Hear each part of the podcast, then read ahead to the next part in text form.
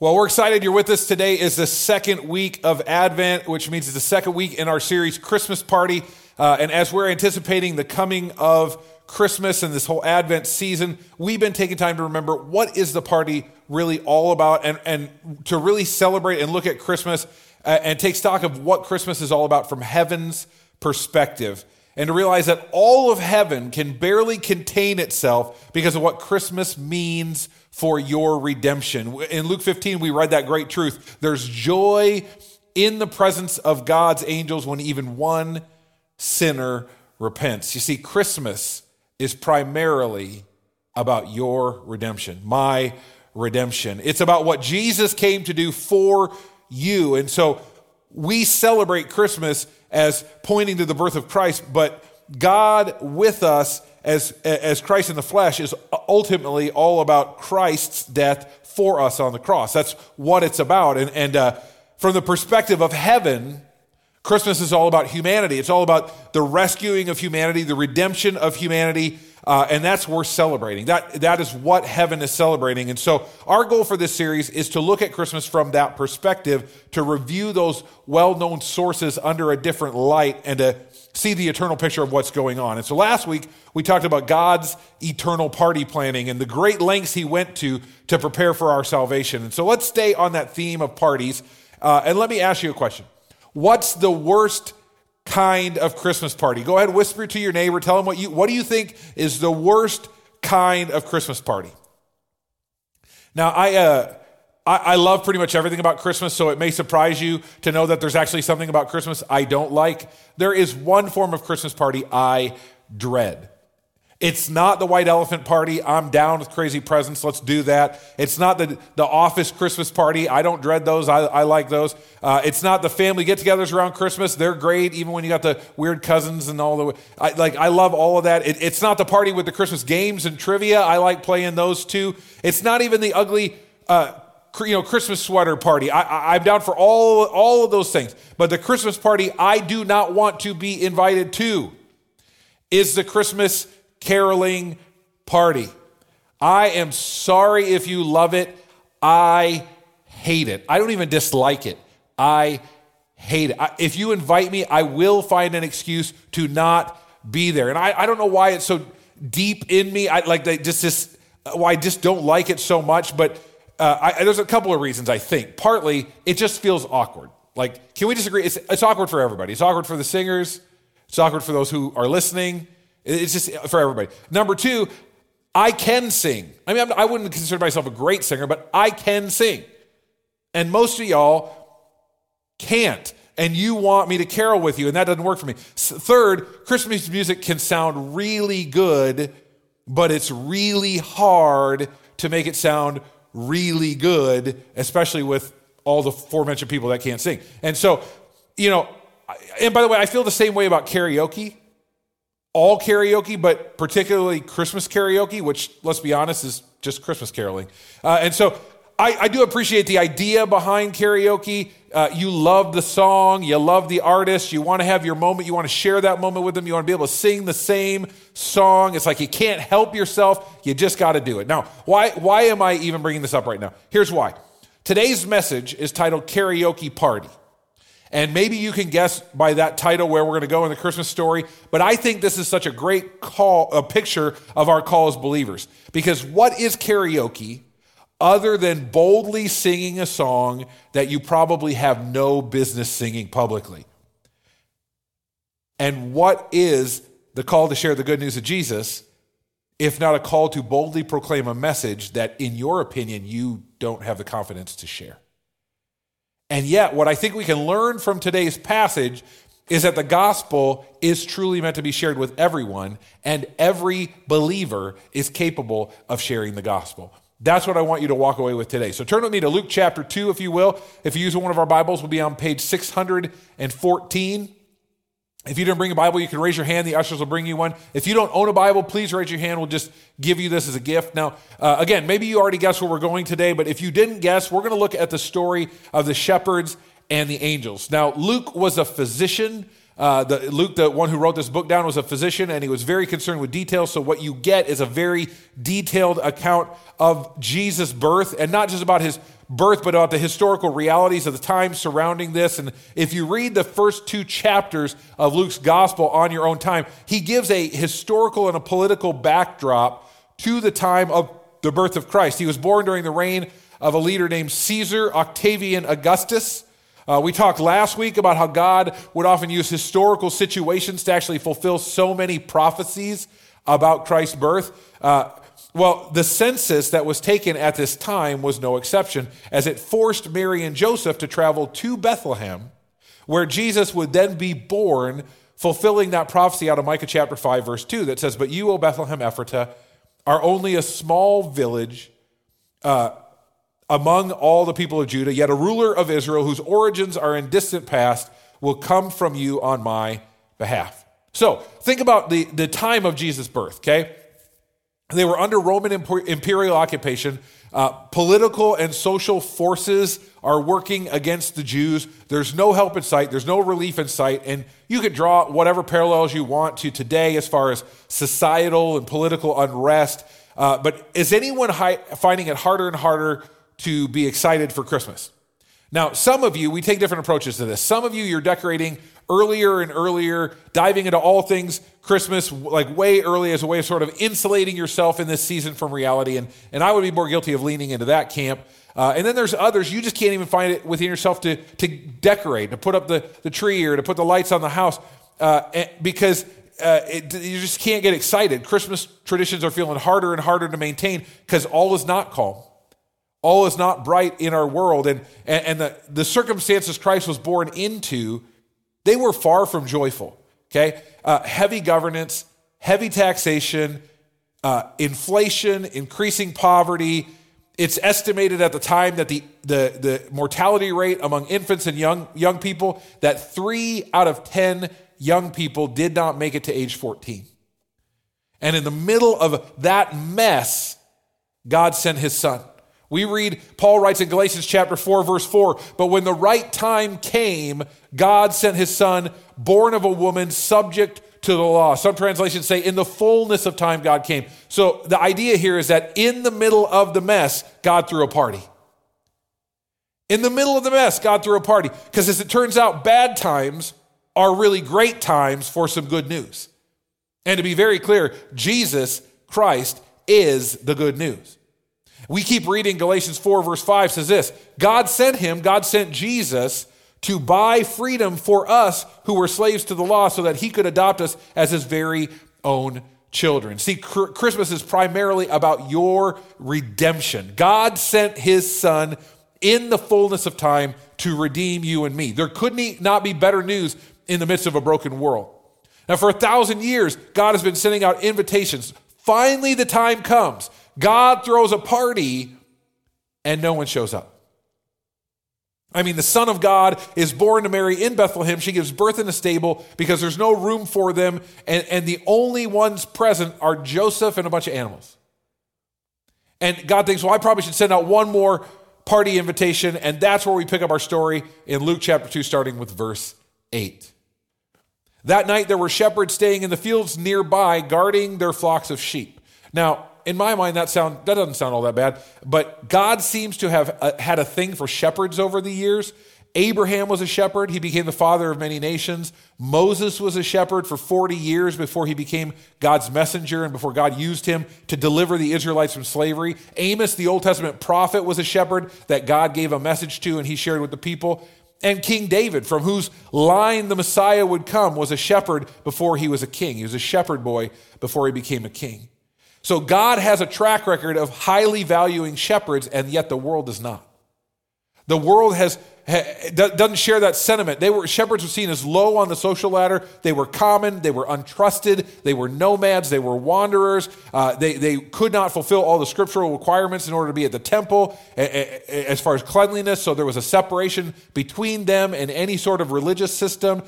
And ironically, the shepherds that we're talking about would have been watching the temple sheep which would be the very lambs that would be sacrificed for the sins of the world. And so uh, the lambs were important, but the shepherds were not. They were as common as people could be, and not who you would entrust an announcement like this to. Uh, and I, I think that was sort of God's point in choosing them. I don't think he does anything accidentally. We read in verse 9, it says, Suddenly, an angel of the Lord appeared among them, and the radiance of the Lord's glory surrounded them, and they were terrified.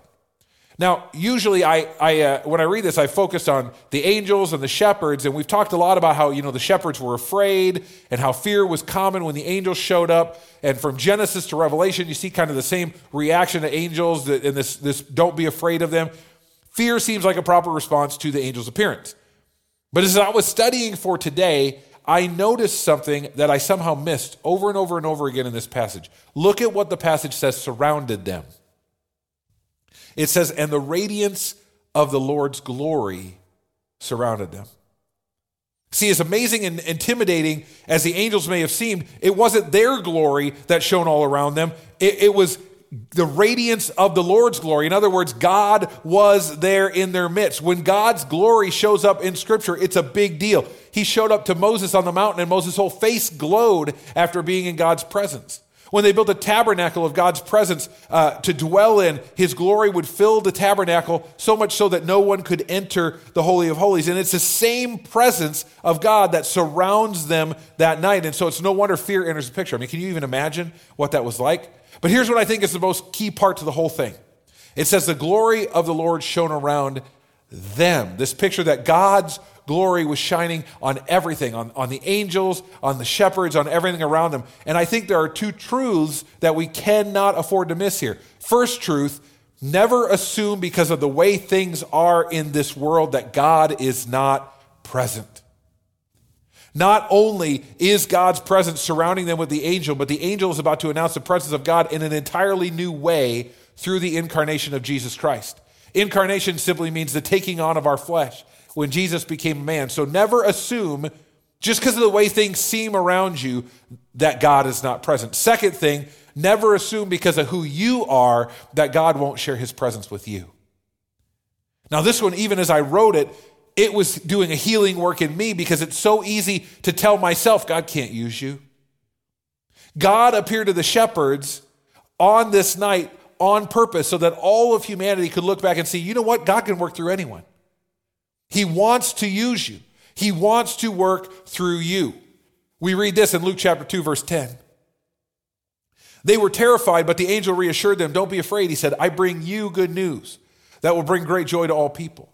The Savior, yes, the Messiah, the Lord, has been born today in Bethlehem, the city of David, and you will recognize him by this sign. You will find a baby wrapped snugly in strips of cloth lying in a manger.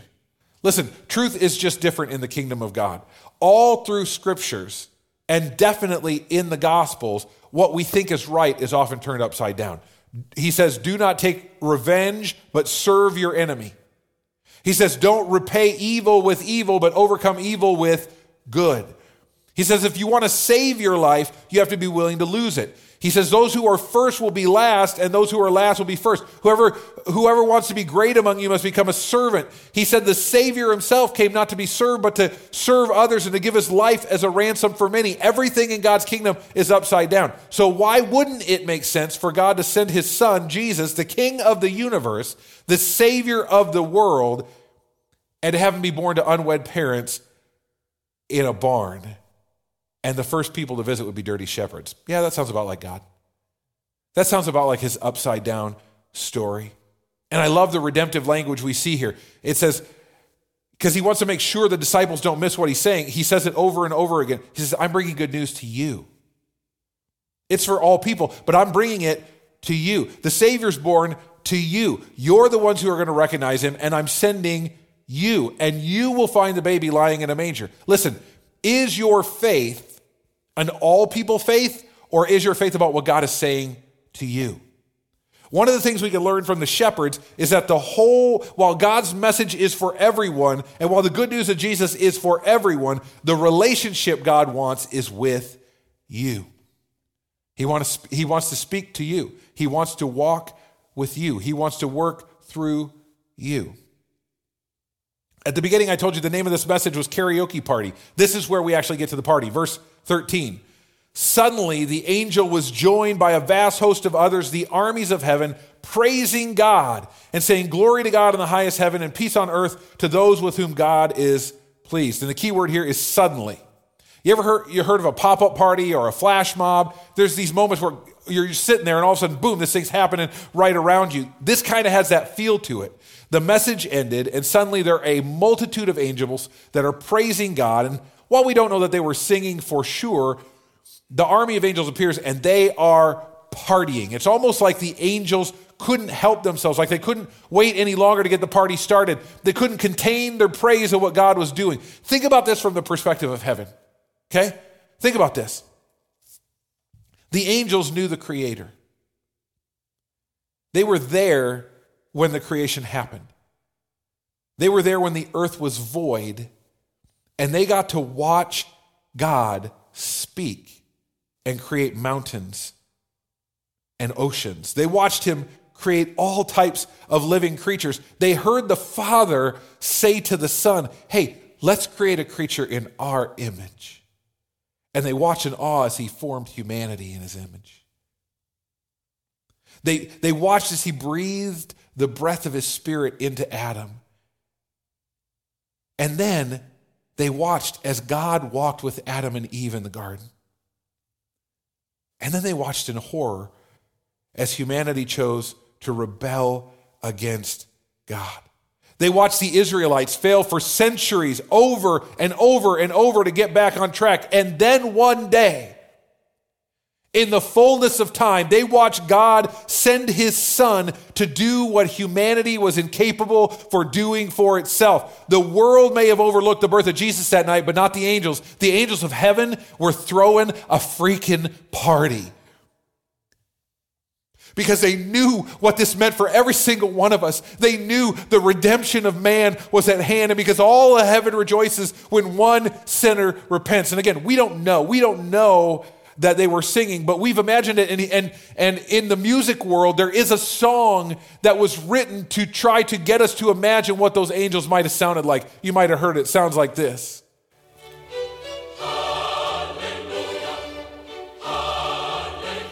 And again, now this is a party, so it probably sounded more like this.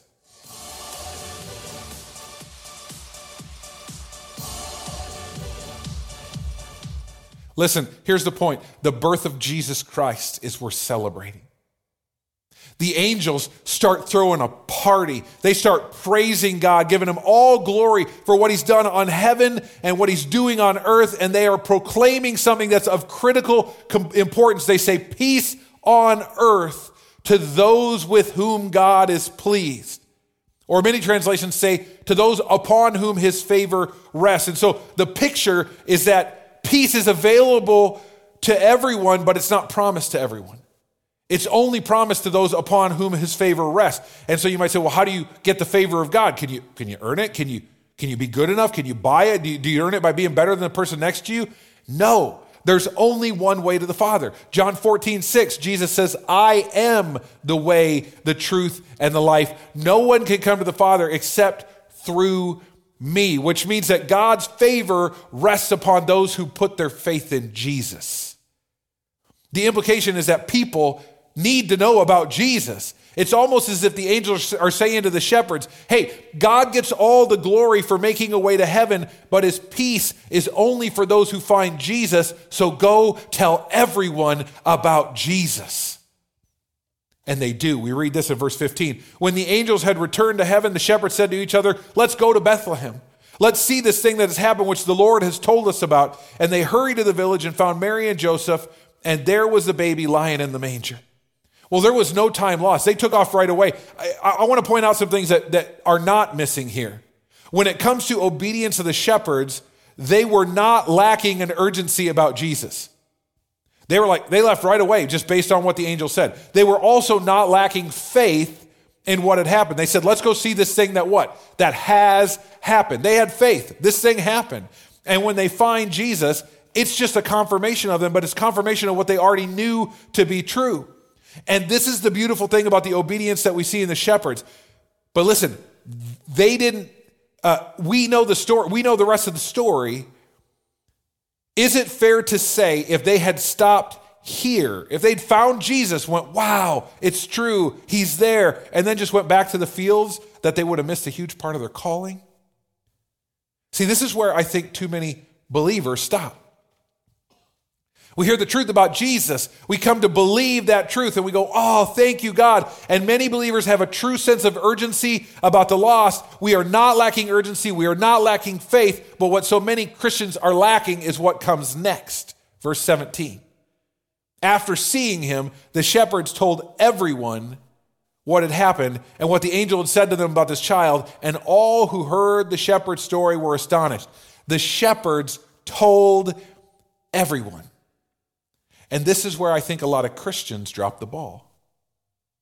The number one excuse I hear from so many believers for why they don't share their faith more often or at all is that I don't feel like I know enough about Jesus. We don't know God's word well enough, Pastor Phill, to share about it. We, we don't want to mess it up. Well, that's like saying we can't sound like the angels.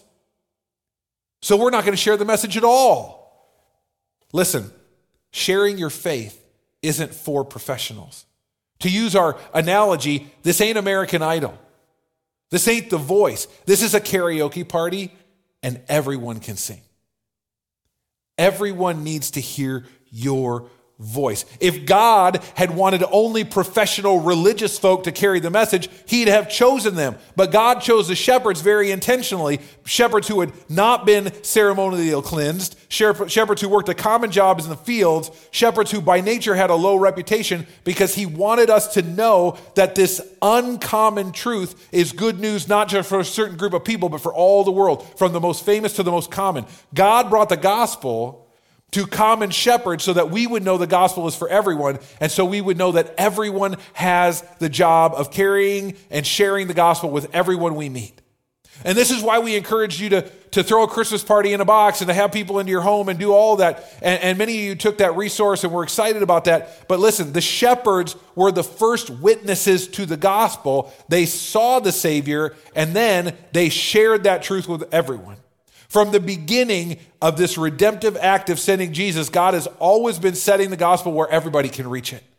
All he needs is for believers to take the next step, and after we see Jesus, to tell other people who haven't met him yet. So, what's the lesson we can learn from the shepherds? Well, that depends entirely on how you see yourself in the story. So, if you're here today and you feel insignificant and invisible, uh, for those who are living life feeling cast off and neglected and marginalized, feeling hopeless, feeling worthless, feeling too far gone, here's the truth you need to hear today. He chose shepherds. You see, nothing you have done can disqualify you from receiving the good news of great joy. Nothing in your past, nothing in your present, nothing in the future, nothing last night, nothing in the car on the way here. It's yours to accept him in faith. A Savior has been born. He's Christ the Lord. And if you look for him, you will find him. And all of heaven is waiting to throw a party for you. But there's also a, a flip side to that whole conversation. Maybe you're living a pretty good life. You've been successful and gone to church your whole life and you're comfortable and you got a good job and lots of opportunities. You're really respected by a lot of people. You're just killing it. You're killing it in life. I'm so thankful that you've lived a fairly blessed life. But the hardest part about your kind of life is it's hard for someone in your shoes to see their need for a savior when you don't feel that need on a daily basis. And often, for those of us who are that blessed, you need a simple reminder in your life as well. He chose shepherds. See, nothing you have done can qualify you to receive this good news of great joy. Can't earn it, can't deserve it, but you do need it. God's choice of the shepherds is a reminder to all of us that none of our standing in God's kingdom is ever determined by our status on this earth. Paul writes in 1 Corinthians 1, verse 26 to 29 Remember, dear brothers and sisters, that few of you are wise in the world's eyes or powerful or wealthy when God called you. Instead, God chose things the world considers foolish in order to shame those who think they're wise. And He chose things that are powerless to shame those who are powerful. God chose things despised by this world, things counted as nothing at all. And He used them to bring to nothing what the world considers important. As a result, no one can ever boast in the presence of God. Listen, None of us have ever earned Jesus, all of us need Jesus, and those of us who have Jesus are called to share Jesus. For those of us who have placed our faith in Jesus Christ, the Christmas story is our story, and it's a reminder that we're called to share his story with everyone we know. It doesn't really matter if you think you're a pastor, feel like a pastor, the most you have to feel like is a shepherd. All God is asking you after seeing Jesus is to tell everyone you know, to tell them how he changed your life. Sharing the gospel isn't meant to be a polished performance, it's karaoke. It's taking what you know about Jesus, being brave enough to share it in your own voice through the power of the Holy Spirit that God's given you. And so here's my challenge Who will you invite to Christmas Eve? Who's your one that God has been calling you to pray for, calling you to invite, that you need to invite? Who do you need to say, hey, let's go and see what's happened in Bethlehem that the Lord has told us about because tr- Christmas is truly worth celebrating. And when you begin to, to bring the focus back to Christ and when you take the time to share your faith in Jesus and to, to, share, to tell of all the things that you've heard and seen Him do, I promise those who see it will be astonished.